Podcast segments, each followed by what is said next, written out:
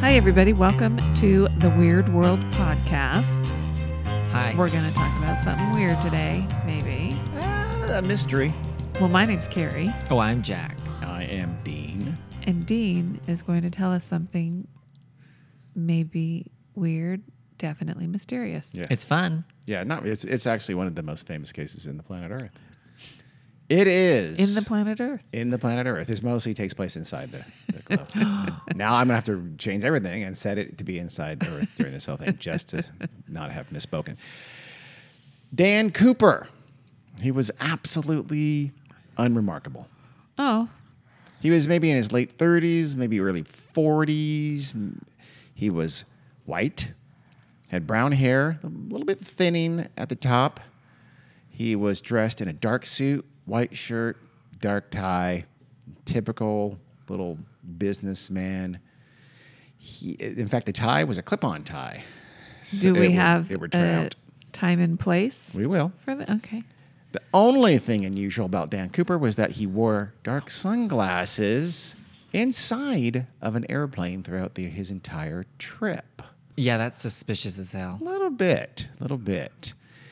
We know Dan Cooper's name because that is what he called himself at the Northwest Orient Airlines desk at Portland International Airport on November 24th, 1971. I was going to say, what's Northwest Orient Airlines? It would later become Northwest, which of course is now part of Delta. Delta. But at the time, it's called Northwest Orient. really? flew up and down the Pacific coast. I was, I was, I was international, but it was will. based in Seattle, I believe, wasn't it? I don't. I'm not sure to be honest with you. Well, Northwest makes sense. Yeah, Yes, it does. probably, huh? But Northwest Airlines would- wouldn't later that be based in Minneapolis? Yeah.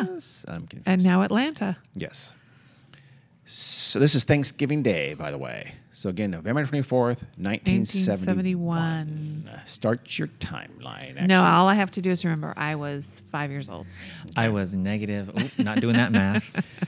Cooper bought a ticket for flight 305. It was a Boeing 727-100.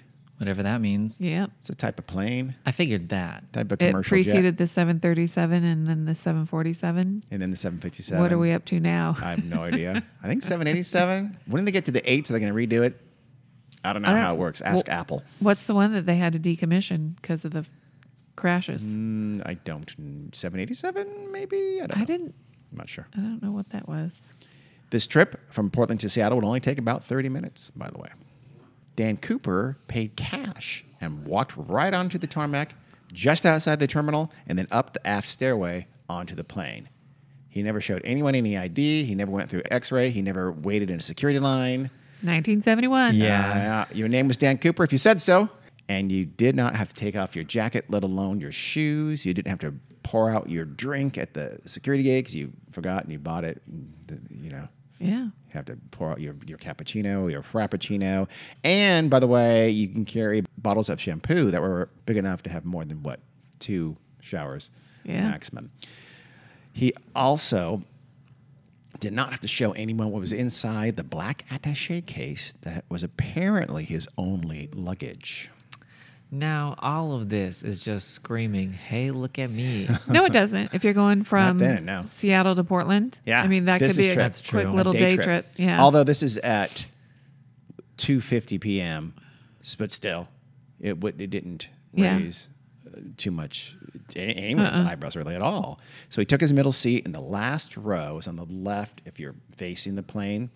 He ordered a bourbon and soda before the plane took off because that's what you did. yep. And he set the attaché case on his lap and took a deep breath because the world was about to change. This was the innocent days of 1971. The world was a different place, as we've established. The world was not yet wary of Dan Cooper's or Osama bin Laden's or fanatics with explosives hidden in the soles of their shoes yet. And of course, the nondescript man's name was not really Dan Cooper. He invented that, obviously. And then later, by the way, a reporter would screw that up and call him D.B. Cooper. boom, boom. And that name still lives on now, what, decades later, as the Yeah. only person in American history to ever hijack an airplane, get his ransom money, escape the authorities, and never to this day be caught. He's it. No one's done it before. one and only, no one's huh? done it since. Really? That is D.B. Honestly, work. That's cool. I'm not You know, we'll get to it much later, but He was actually this is gonna be a multi-part episode, by the way. I should have said that uh, up front. Here, I don't think we get to it here in, in, in episode one, but he was really thought of as kind of almost a Robin Hood like hero, heroic figure by a lot of folks. Yeah. There's a certain kind of a sign of the times. We'll get that to we'll get to Yeah. that later, but And uh, maybe now too. probably now very much so. If he, if someone did it again, if someone did it like he did it. Yeah. So, flight 305 from Portland to Seattle was an afternoon flight. It was scheduled to leave at 2:50 p.m. for just a little quick half-hour hop north. Had 35 passengers in its 106 seats. So, it was, Oh. what about third full or so? So, stretch out. He had no one sitting to his left or right, by the way, Work. That's the best flight. in Yeah. his row. That's why he hence the middle seat. So, bourbon in hand, Cooper waits for flight attendant Florence Schaffner to pass by as she heads for the two jump seats at the back of the plane just before takeoff. That's where she and another flight attendant would sit during takeoff, right? They were kind of built into the aft exit, which is also a stairway in the very back of the plane. So she and the, a young flight attendant, a, a real newbie named Tina Mucklow, they took both those, those two jump seats on the way uh, during takeoff. Cooper, though, he caught Schaffner's attention and he handed her a note as she walked by. Schaffner took the note and she sat, sat down on the jump seat. she sat down. She did not. oh no. That's not good. So Schaffner took the note. She sat down on the jump seat. She stuffed it in a pocket and ignored it. She probably thought Mm. it was the guy giving her his number. This was not only, Yeah. only a different time in the sense of security measures, but this was a very different, uglier time in another way. In the very, very early days of commercial flights, airlines were kind of sold luxury, right? Flying was mainly for the affluent, and rich people, as we know, have to be pampered. And the airlines promised exactly that. And they, you know, they had wine, they had crystal, they had silver tableware, things like that. They really did. But now in the 1960s, especially the latter part, well, I guess throughout the 1960s and 1970s, airlines also sold sex appeal. So sure, the pilots were regularly handsome and they had those very cool uniforms. That was great for the ladies, but for most, uh, especially business travelers, were mostly men. So far more important to this kind of sex appeal appeal was were the flight attendants. Yep. And by the way, they're still called stewardesses, Stewardesses. at Yeah. the time. They were sold really for their sexiness. Flight attendants had to be slim, had to be pretty. If they got pregnant, they had to quit. Oh, they weren't allowed to be married. Yeah, th- and, and some, that was de- dependent on the airline, but Yeah. some airlines wouldn't even let them marry. They also literally had weight limits too. Yeah. God. You had to be under a certain weight. So, be, given still how Emirates does it, to be honest. Yeah, really, probably. Yes. Yeah. just a little more. I'm calling you out, On it. Emirates. Okay, well, anybody that has uh, Jennifer Aniston cluelessly tell us how she can't believe there's no showers on everybody else's airplane, Right. Deserves to have bad things said about them. So, with that, this kind of sex appeal on sale, flight attendants were just constantly getting hit on. So, Florence Schaffner figured that's exactly what happened. She saw this guy in the in the suit, the back of a plane. He handed her no. It's just one of those annoyances that came with the job. She was sure she figured out have a phone number on it, and you know maybe even invitation invitation to go to his hotel, have Yeah. dinner, and mm-hmm. dancing or whatever. It was, so it was something for her. It's something just to be brushed off, which is exactly what she did. You just ignore it, pretend it didn't happen. Hopefully they got the message. Only this was not something to be brushed off. Cooper, now wearing dark sunglasses that again he would not, not ever again take off for the duration of the flight, he saw what Schaffner had done with his little missive. So he leaned back toward her. Again, he's in the back row, right? And she's in the jump seat. It's just that kind of space between. I imagine there's a, a, a toilet there too, but he just kind of leans back toward her and he says in kind of a hushed tone, quote, Miss, you'd better look at that note. I have a bomb. Settle. Yeah, I'm not. But he did it. He whispered a little bit. Words you better not say on an airplane today. Oh, oh, God, no. Unless you have a bomb, then I suppose you Even kinda then. to do it. Probably not even then. So that last part got her attention. So Schaffner retrieved the note. She read it. She undoubtedly read it again. and then she reached for the intercom to alert the flight crew. But it was too late. They were already taking off. They were just lifting off when she realized, okay, we can't abort the flight Yeah. you know, you can't explain it fast enough. So it was too late. they'll have to do it the old-fashioned way and get hijacked. Yeah. So Tina Mucklow, Old-fashioned way.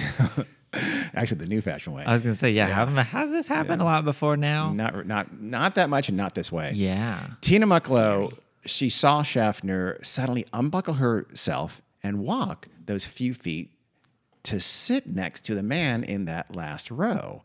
It was oh. right after the plane took off. And she thinks, that's weird. You're not supposed to do that. I've only been here like six months, but I know you're not supposed to do that.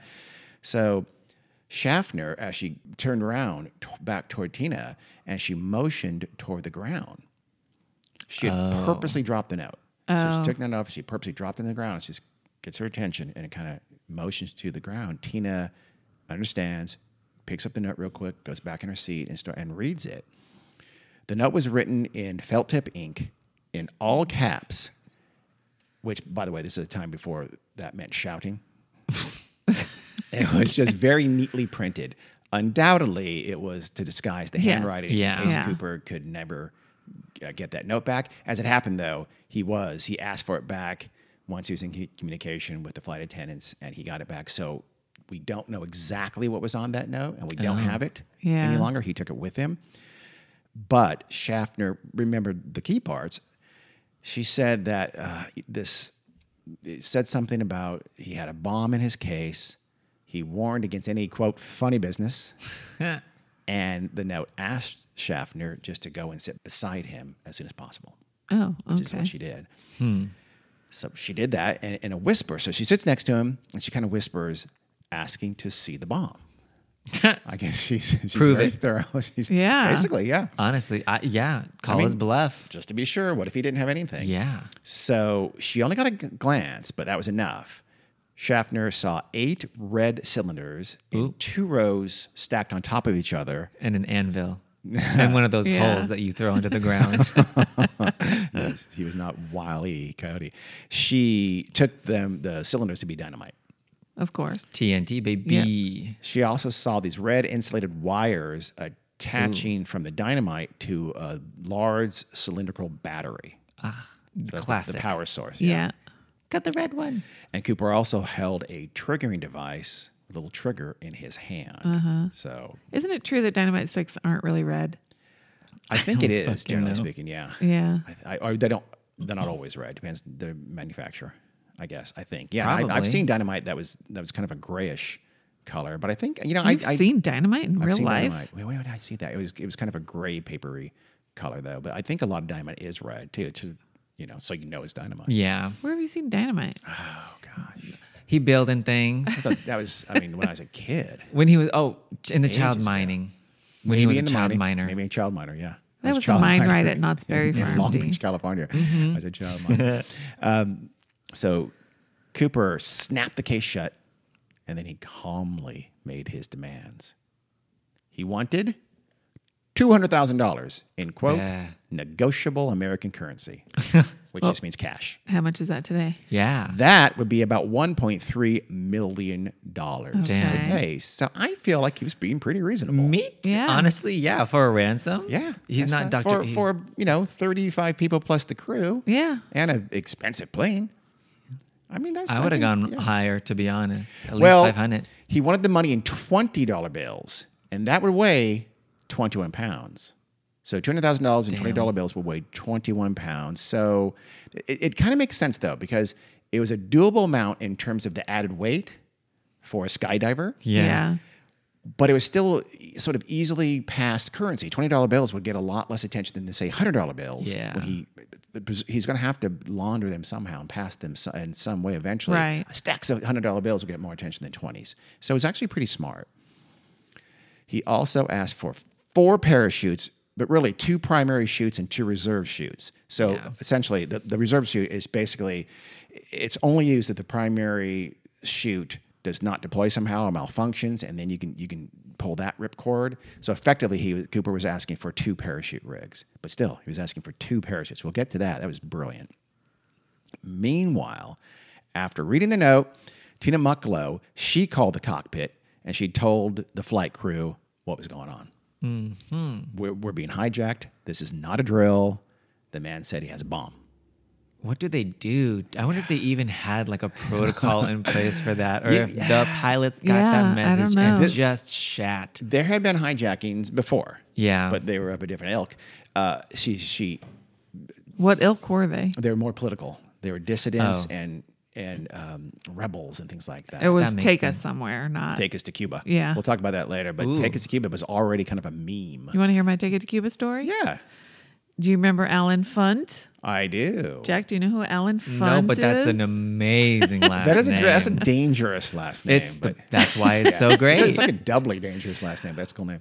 Well, some of you kids might be familiar with Candid Camera. Yes, was yeah. was a TV show. okay, yes. In the fifties, right? Started Uh, 60s. It, it was on forever. actually literally started as a radio show. If Did you it can really? believe that. How But does Candid Camera start as a radio show? How does Candid but Camera that's start as a radio show? they Anyway. like showed up at people's houses and it was all audio and Yeah. yeah. Oh, But it it, got a radio. reaction. Yeah. Yeah. So So, it's anyway. like, okay. But so anyway, Allen Funt was the creator and star of Candid Camera.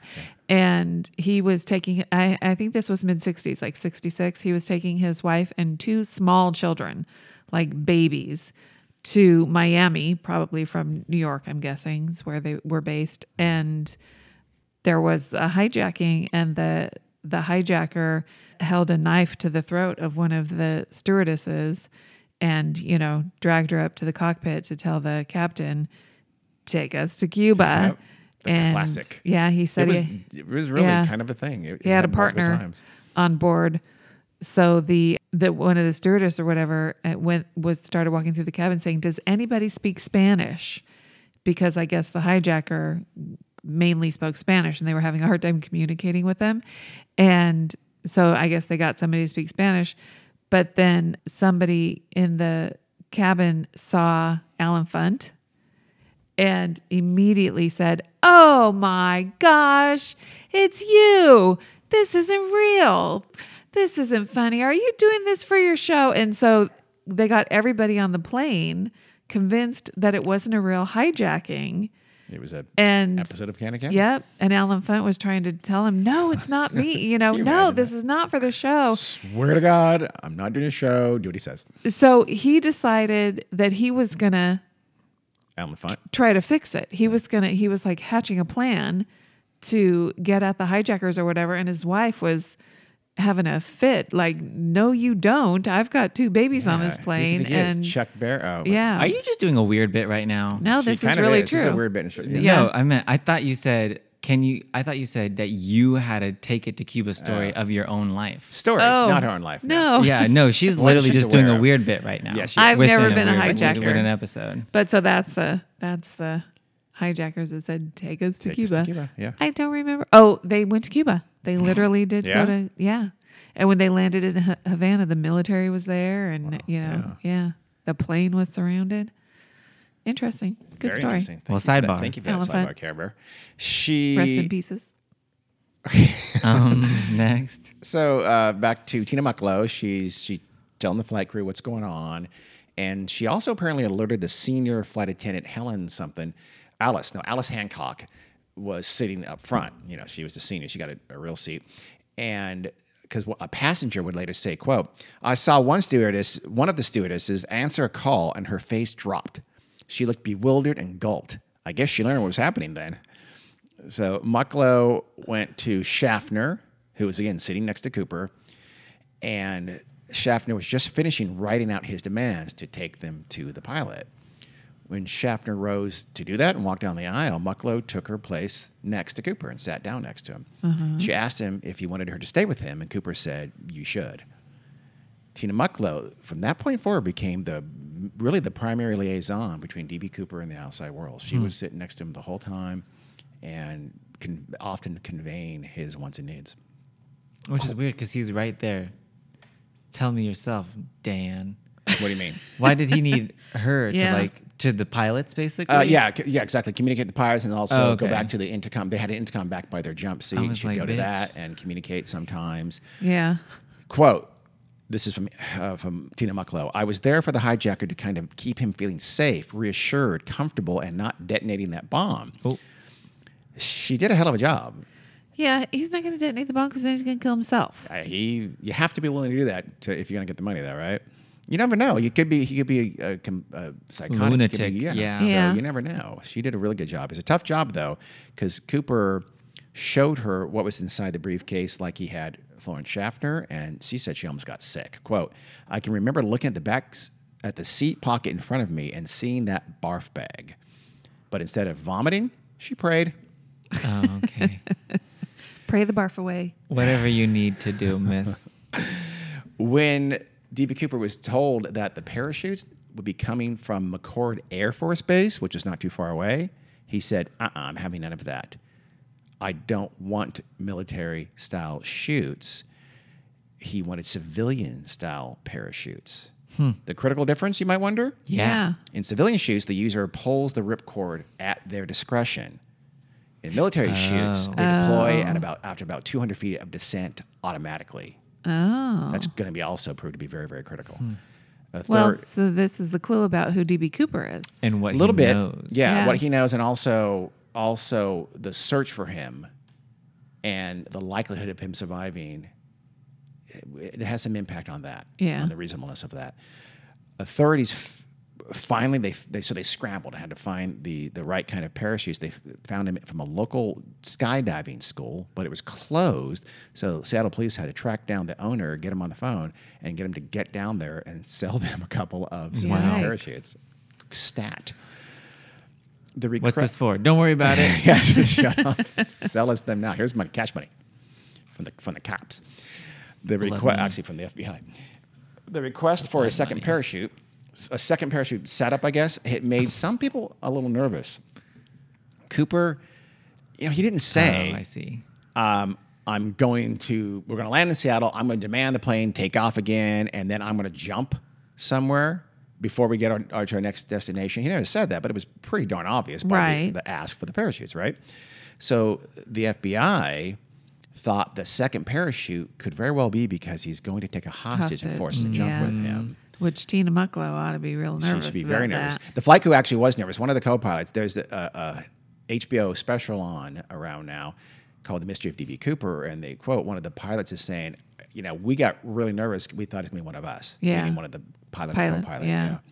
The genius of the second parachute now becomes clear when you think about what the authorities could have done to just one parachute had he only asked for one parachute. Right Yeah. Yeah. they could have given Cooper a, a dummy suit chute, or if they thought, okay, maybe he knows his way around a parachute, they could have just sabotaged. They could have cut a couple of those cords and sabotage it in such a way that was to be impossible for him to spread it out and check, yet would be Kill very him? effective. So he might get his money, but he would only live to enjoy it for about the time it took him to hit the ground.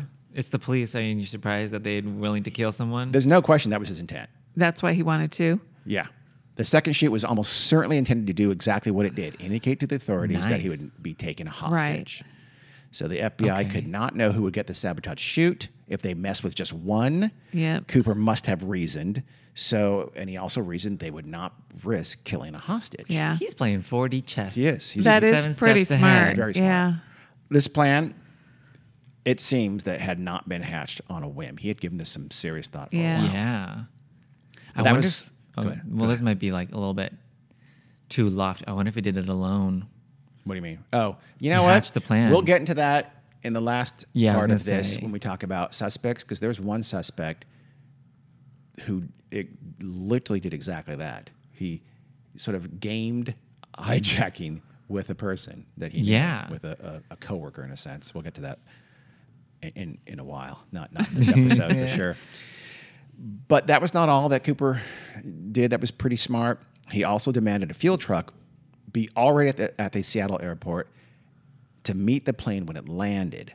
The plane would be immediately refueled, and Cooper would get his money right away as quickly as possible. And he said, further directions will follow when I'm on the ground and I have my money and the plane is fueled up. So Cooper, what he was doing here was constricting the time for the FBI and law enforcement to prepare any kind of countermeasures. I mean, they can still have people there, but to, the, the quicker you make this happen and you're back up in the air, the better for him. Yeah. The, the is much less time to figure out what their plan should be for the authorities. Yep.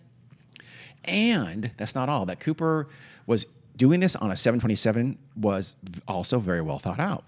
The 727 was the only commercial jet someone could parachute from because the rear that rear exit stairway we talked about, the one he'd come, Oh, come yes, up on, yes. that aft exit is behind and under the engine. So someone could jump out of there and not get sucked into the engine like they would in pretty much any other plane. Because you can open the door and then lower the stair stairway, and it's at the very back of the plane. It's weird. Huh. That is weird. Yeah, it is. It's unusual. So that was pretty genius. He, I mean, he thought of uh, pretty, everything, important anyway. Yeah. Not there's this one thing you'll see in a minute. He he he didn't think of. I think he worked for Boeing. Mm, We'll get to that. Or a little bit of some, some. Yep.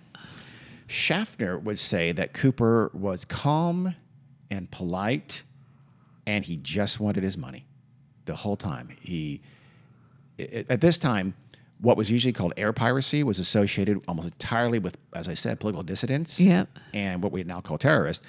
So there had been politically motivated skyjackings across the world since about 1960. In fact, in the United States at least, there had been several Cubans wanting to go back to Cuba, but were unable to because the U.S. Right. had a travel ban. You couldn't go to Cuba legally, so they had multiple times where people, the stereotypical, you know, bearded rebel who said, "Take this plane to Cuba," or sometimes take this bus to Cuba.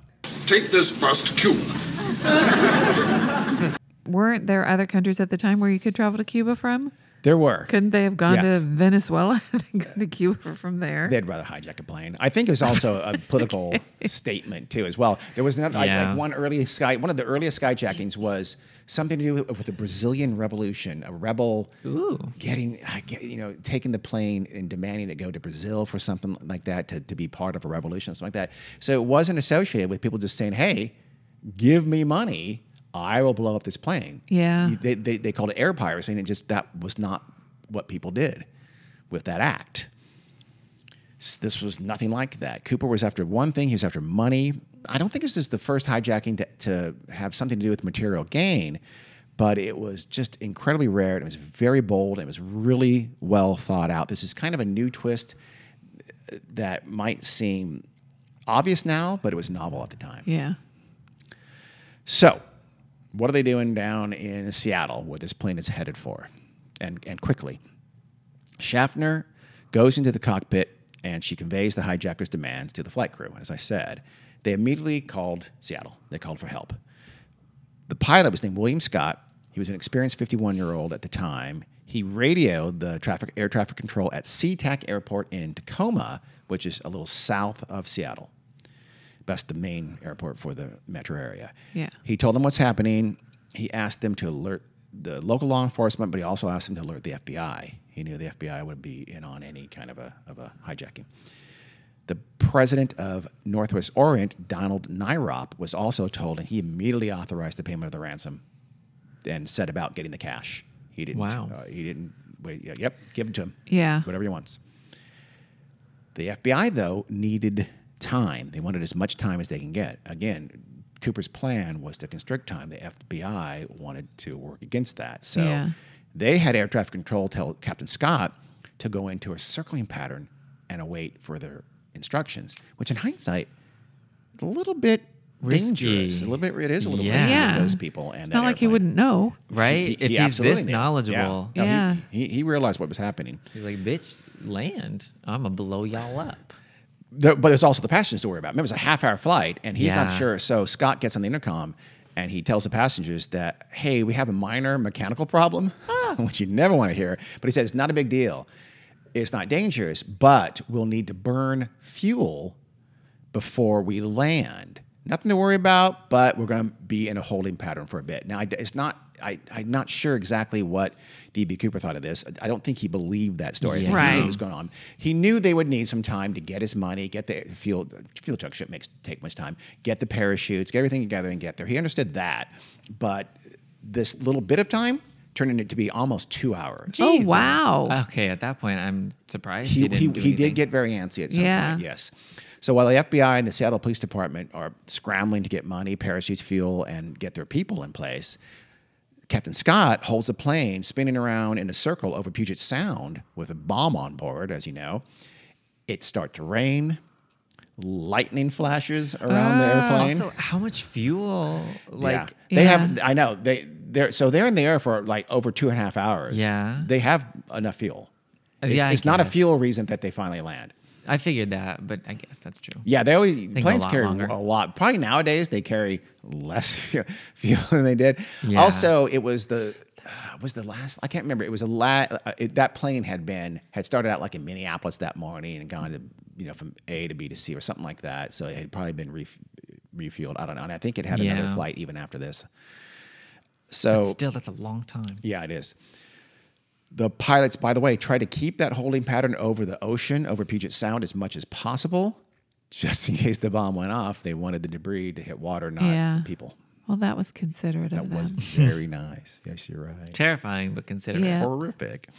So, flight attendant Tina Mucklow, she sat with Cooper throughout this entire agonizing two hours in the air, waiting for the word to come that they could descend. She even lit his cigarettes hmm. Because it was 1971 and you could ludicrously smoke in a freaking airplane. Yeah. Oh my God. But also because he had his finger on that jerking device and he said, I don't want to take, I don't want to put that down. Now, I don't think it wasn't like a thing oh. where it was a, if you, you know, if you took it off, it exploded. It wasn't that kind of a thing, but he just didn't want to chance it. So Yeah. he said, you know, light my cigarette. And she was happy to. So still, that would have been fun. Can you imagine her hand is shaking trying Yeah. to light his Raleighs? So Mucklow, Tina Mucklow, the flight attendant, said Cooper was getting increasingly impatient at the delay, as we guessed, but still, he was always polite. He never even raised his voice at her. He wasn't nervous, she later told investigators. Quote, he seemed rather nice. He was never cruel or nasty. He was thoughtful and calm all the time. End quote. In fact, Cooper asked for a second bourbon and soda. That seems like it'd be a little nerve wracking. You don't want this guy to get sloppy drunk, but still, he can handle his liquor. She got him a second bourbon and soda, and he gave her the money in cash for both the drinks. And he told her keep the change, but she refused. She declined.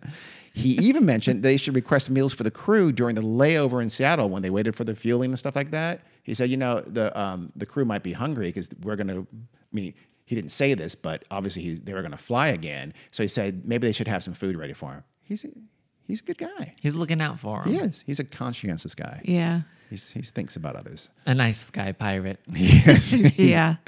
DB Cooper, kind sky pirate. Cooper also seemed to know the train very well.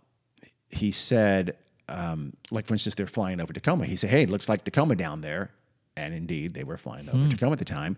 He also mentioned that McChord Air Force Base was only about 20 minutes drive from the airport. That was true. He knows. He's he knows this area. He knows what he's doing here, Or has he done his research very, very well? or both. True. he he appeared completely in control. What he knew what he was doing the entire time. So on the ground, the FBI has taken charge. They secured ten thousand unmarked twenty dollar bills from several banks in the Seattle area because they, he he ordered it to, to, for the serial numbers to not be sequential. So they went to a, multiple banks and Hmm. got ten thousand of these twenty dollar bills.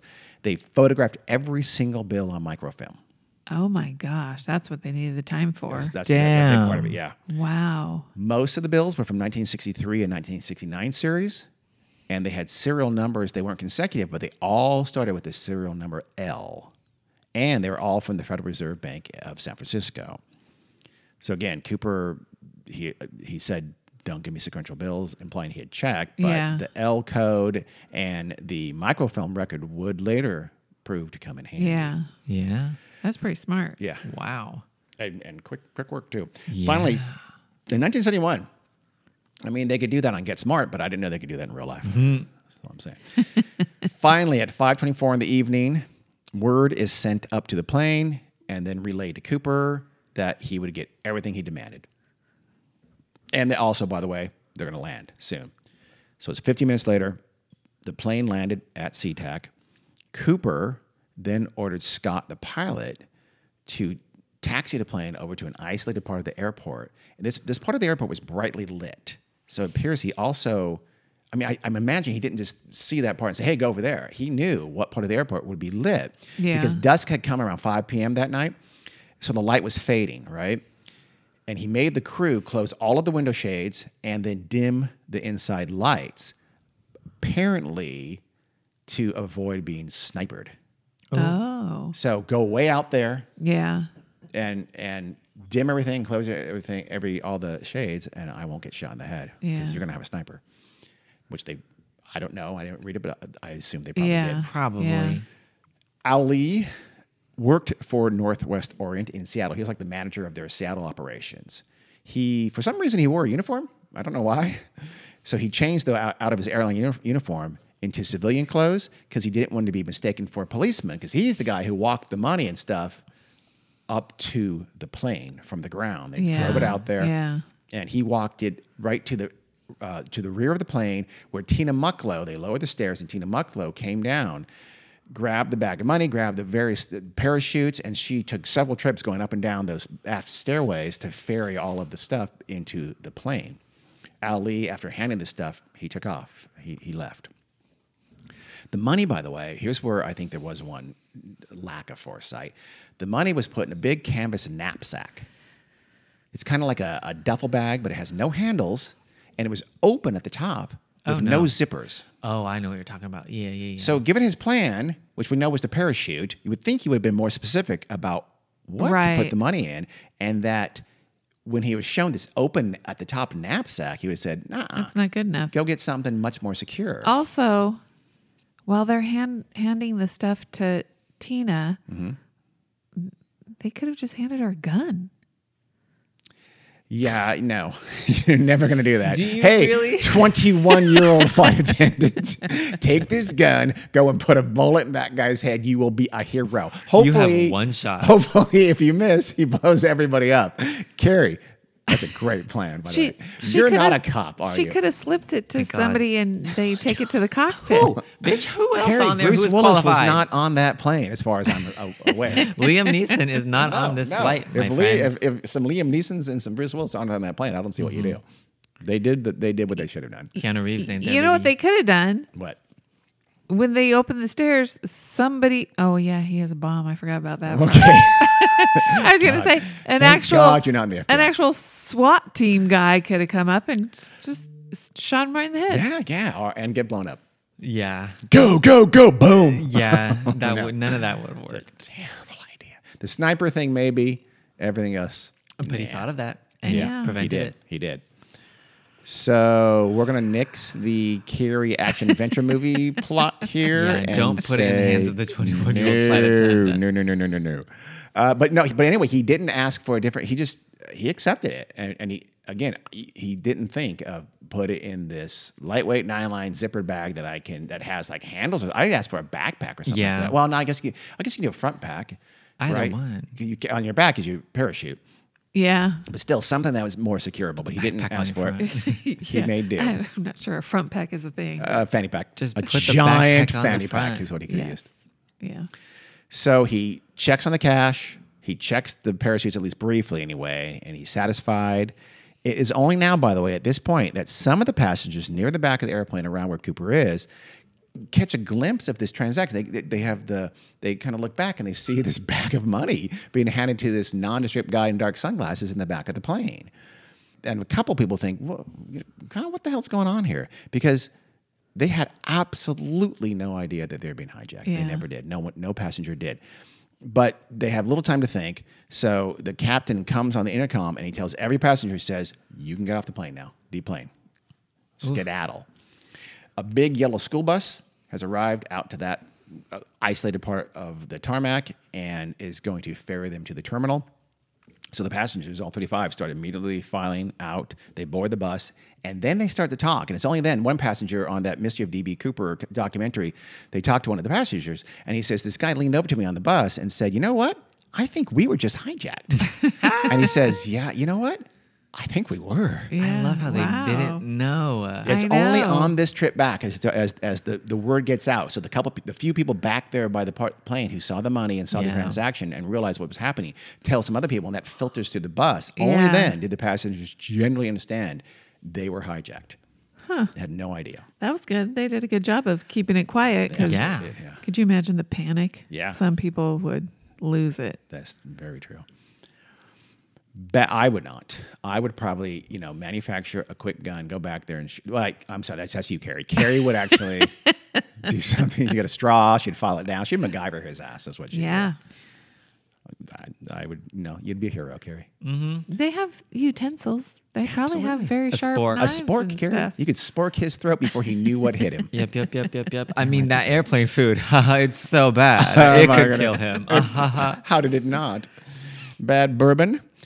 So back on board the 727, Cooper has retained the three men in the cockpit and flight attendant Tina Mucklow. He allowed all the passengers to leave and senior flight attendant Alice Hancock and Florence Schaffner. Uh, Everybody's allowed to leave except pilot, co-pilot, engineer, and Tina Mucklow. The 21-year-old flight attendant He's taking a shiny. he they had rapport. So as the ground crew get ready to pump jet fuel into the plane, Cooper speaks to the flight crew. He speaks to pilot again, pilot William Scott, co-pilot William Rataczak, and the flight engineer is named Harold Anderson.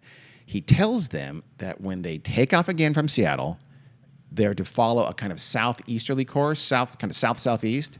He wants to go eventually to Mexico City, he wants the plane to go as slowly as humanly possible. He tells them about 100 knots, which is about 150 miles per hour. So he tells him how fast the plane is supposed to go. And he apparently he knows that it can stay in the air at that speed. Any slower, the plane would stall out. But we'll see in a minute of why we can you can guess of why the plane wants to he wants the plane to go so slow. He also says that they are to ascend no higher than 10,000 feet, 3,000 meters. Again, for fairly obvious reasons. What? For international listeners. no, I know, but why did you say like a robot? Yeah. 3,000 meters. meters. So I do it. So they know.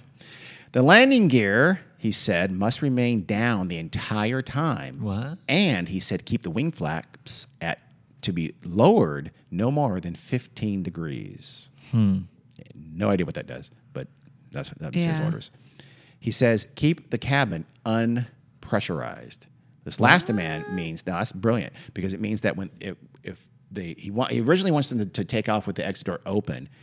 You'll see in a minute what that didn't happen, but even then, opening the exit door would not just suck everything out because Yeah. it's pressurized. It's the same pressure as the outside, and 10,000 feet is easily breathable. Too. Right. So there wouldn't be that you know that sucking uh, uh, Phenomenon. yeah, if if a, as a plane quickly depressurizes because it was not pressurized.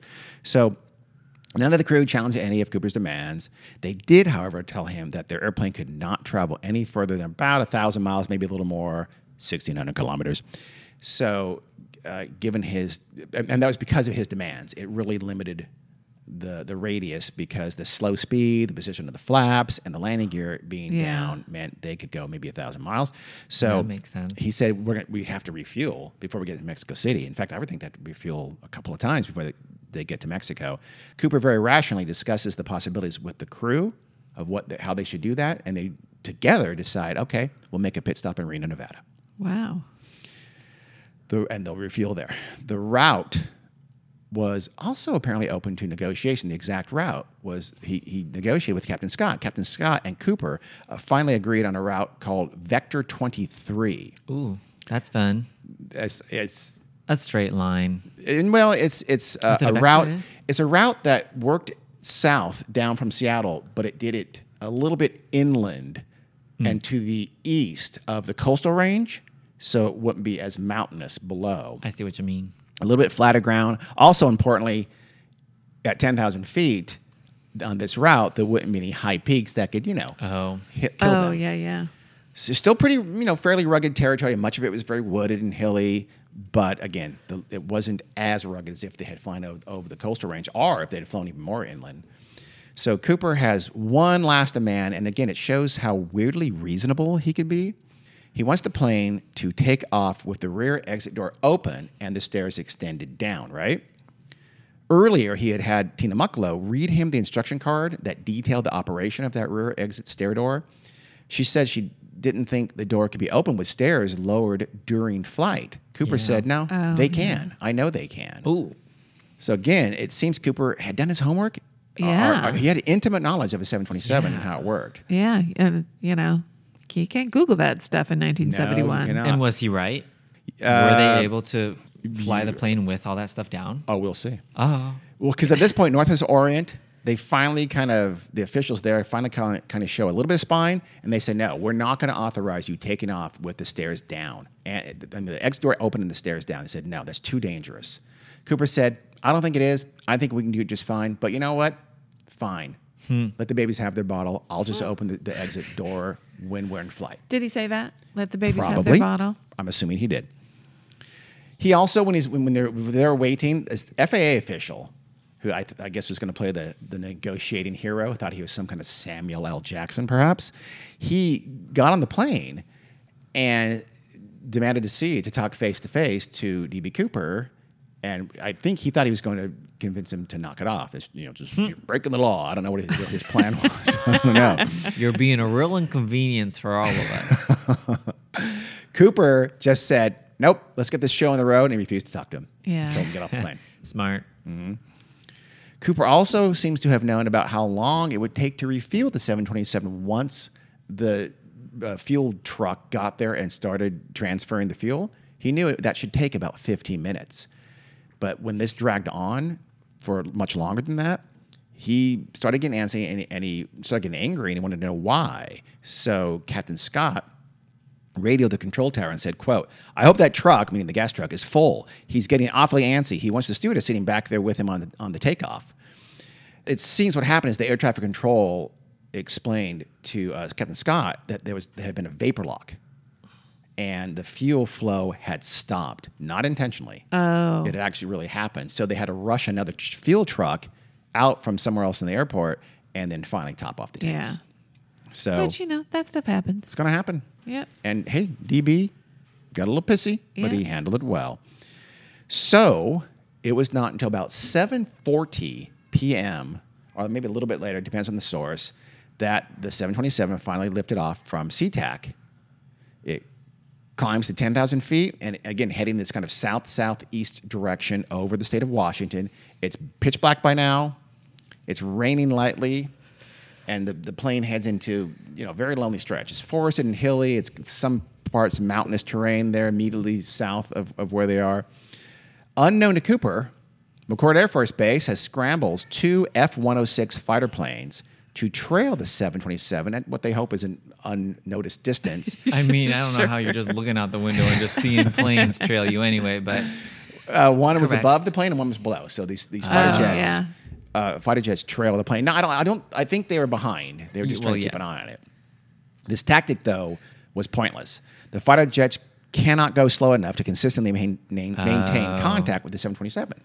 They, it's just it's Oh. 100 miles an hour is just too slow. Yeah. for a fighter jet. Yeah, or 100, kno- 100 knots. Sorry, 100 knots. So yeah, these are fighter jets that can go a lot faster. Yeah. So they they were able to, to to you know get fly I guess fly ahead and come back, but they couldn't. They didn't always have eyes on it consistently. So a third plane, a Lockheed T-33 trainer, was already in the air for a completely unrelated mission. I think it was with the Washington State National Guard. It- It's also sent to trace the Boeing, the Flight 305.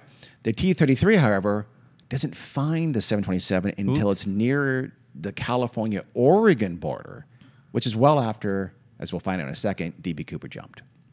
So, and even then, Oh. after it spot, finally spots the, the, um, the plane is supposed to be trailing, it has no fuel and has to break off and go back and land. Ah, Jeez. So wait, did the people in the plane they knew when DB Cooper jumped off? well, you'll see. Oh, okay. So all this time, Mucklow is in the 727 cabin alone with Cooper. So it's the three flight, uh, flight crew, open the front, cabin door, lo- cockpit locked. Only Mucklow is back there with DB Cooper. At about 8 p.m., maybe a little bit before 8 p.m., Cooper gathered his money, his parachute, and his rear seat. He'd been kind of checking them already. And he gets them together, though, there. He has Tina Mucklow help him open the aft door, the exit. A, of course, it's a gust of wind and noise rushes into the cabin, but the stairs are still upright and I, you know they're in the doorway there. Yeah. But still, it's mean, again they're low enough where they can easily breathe, and of course, the, again the plane was depressurized, so they aren't sucked out. And although she's still worried, Tina Mucklow said later she was still worried that she, you know, it, when he did lower the stairs, it was possible he could fall out or, or be forced out. And she, Yeah. she apparently Yeah. worried about that. I'm not sure exactly, what, but hmm. literally, Yeah. like I worried about. Okay, A little bit of Stockholm there, Miss, Miss Tina. little bit, maybe. Honestly, me too. Maybe. He sounds like a nice man. Mucklow again explains to him exactly how he is to lower the stairway. So it doesn't appear He has knowledge, but it, I, I, it doesn't seem like he had actually lowered a stairway before, literally Right. personally. He knew how it was supposed to work, but he had her explain the card to him and he had her, again, remind him here's what you do to lower the stairway. 'cause she did Yeah. it every day. So finally, Cooper tells Mucklow to go up with the crew, the flight crew, and he locks her in there. He closes the door behind her and he tells them, You do not leave that cockpit until you touch down in Reno. Oh. So that are, you know, you know, boom, boom. So they do not leave the cockpit. They know better too. So oh. she's up there with them, door closed. He's back there now in the entire fuselage by himself. And he, she, as she walks away, she sees he's kind of, you know, preparing the chutes. And she asks him, she turns around and asks him to please take the bomb with him when he oh. jumps. yeah. But he doesn't answer her. She's not sure if he, if he heard her or not, but he doesn't answer. As she leaves, though, she notices that Cooper is tying something around his waist. She assumes it's the knapsack, the money, but she just kind of gets a little glance Yeah. behind. And she Yeah. assumes he's so he's tying the money awa- around his waist in that large open Yeah. knapsack. He must have tied it off. Yeah. Or uh, I'm kind of imagining.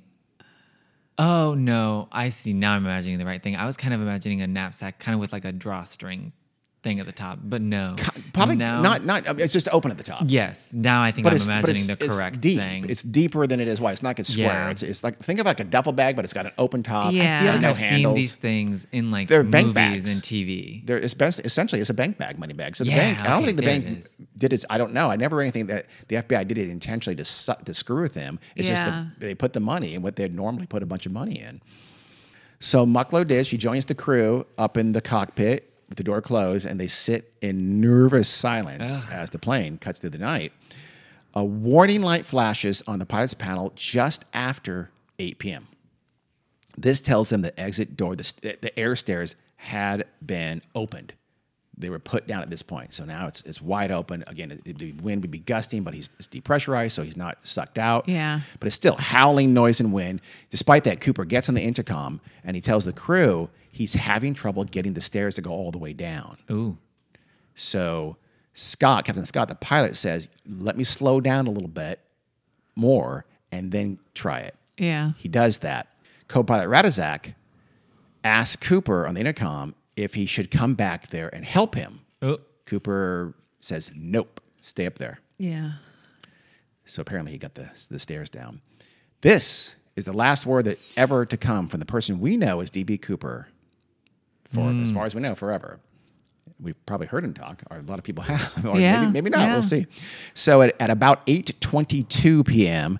or 8.13 or 8.24, depending on the source, which pisses me off, the crew, I, I've literally read all three of those times, Yeah. which is How? super annoying. I don't know. How did that, That kinda shit does has that always happen? And I looked confused back and. I found some old New York Times articles in the archive there, and I didn't see an exact time there. But uh, the, the source I trust the most at 822. So 822, the crew feels a sudden updraft, and it, and it tilted the plane kind of violently, the tail of the plane upward. Oh. So they feel the tail jump up, right? Ooh, that's not the way I want the tail to go. ah. No, it's not. I'd rather the tail remain pretty stationary. Very to be Because if honest. the tail goes up, the nose goes down. Yes, it did. That is- it did. But the pilot corrected very quickly, and he got the plane level. And Scott, Captain Scott, notes the time and the location. He says it's 822, presumably, and they're that roughly 25 miles north of Portland, which is not too far from the Lewis River. I didn't get very far. Yeah. No, If they're they, leaving they from basically Seattle. crossed Washington north to south. Yeah. So it's not nothing. It's a good sized state. Yeah, but they're on their way to Mexico. Yeah, so well, they- they're on their way to Reno right now. That's true. Yeah. So, but still, they didn't Yeah. get far through their and journey. Reno is going to be to the southeast still, by the way. Yes. Yeah. That was a big bump, Rataczak says. He's the co pilot. He says, I think we just lost our passenger. Uh, yeah. Yeah. They all nod. Oh, they, they know I what's going on. So that they, that was him. They think The weight. that was him jumping. They think. So as I mean, far as we what know, that's about the area. We'll we'll learn later. Again, the exact area is actually maybe not as precise as Uh-oh. the pilot, Captain Scott, thought it was, or he certainly can't be as sure. And later, actually, he would come to think. I was a little bit off. I was wrong about where exactly that I, we the plane was. There's you know, there's wind, there's things like that. This is not, you know, uh, planes aren't exactly precisely where they think they're going to be. They, Yeah. they, it's just 1971, Right, Where it's even less exact than it is now. So, but still, so they're pretty sure he's not back there anymore, but they don't risk it and go back. They stay in that cockpit. They go all the way to Reno.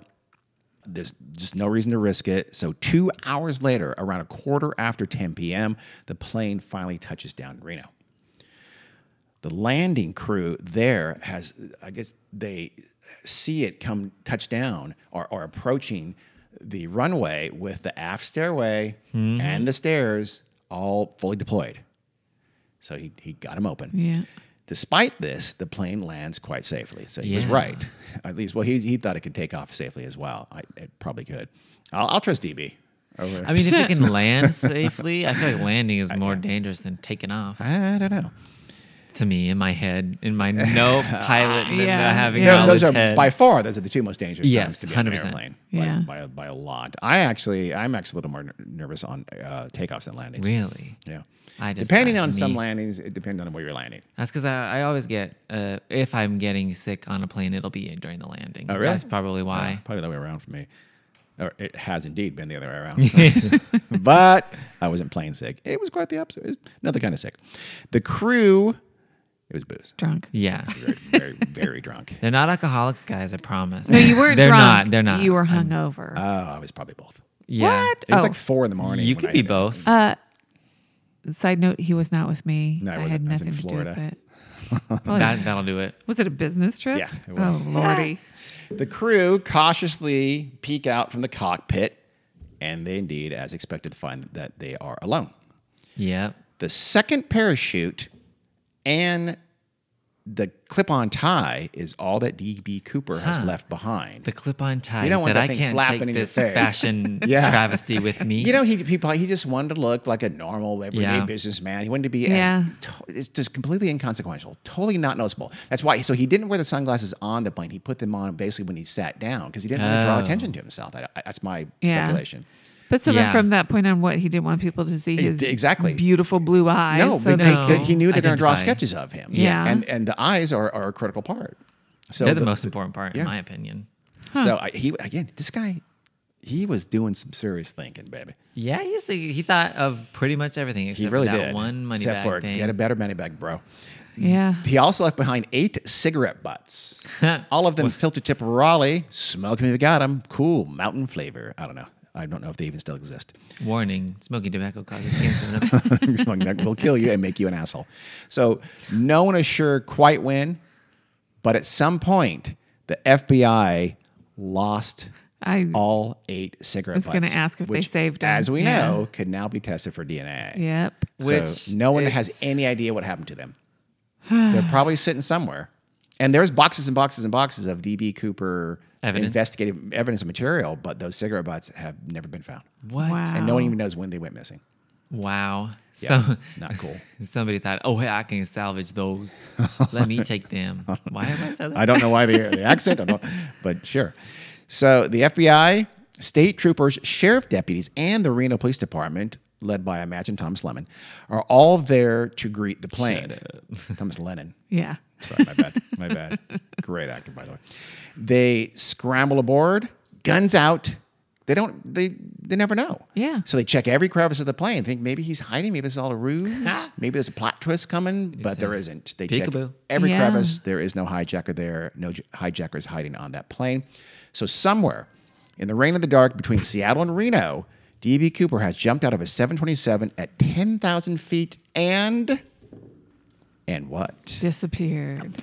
And we will find out more on the next episode of the DB Cooper case. Until, Dun dun dun. until then, Carrie, tell them stuff.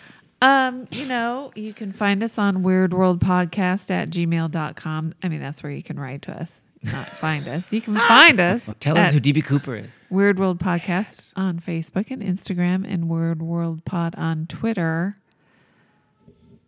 Eh, So we're going to talk about um, the investigation. We're going to talk about the search. We're going to, and then we're, we're going to get to definitely get to who was DB Cooper. There's some Yeah. really, really good suspects. There's some very details. There's some ridiculous suspects, but they're fun. And I, I have, I have. We'll talk about it later on a different episode of this, but I have a, a favorite. Oh, So we'll well, okay. Can't wait to hear it. All right. Until Okay. then. See you later, bitches. Okay. Bye.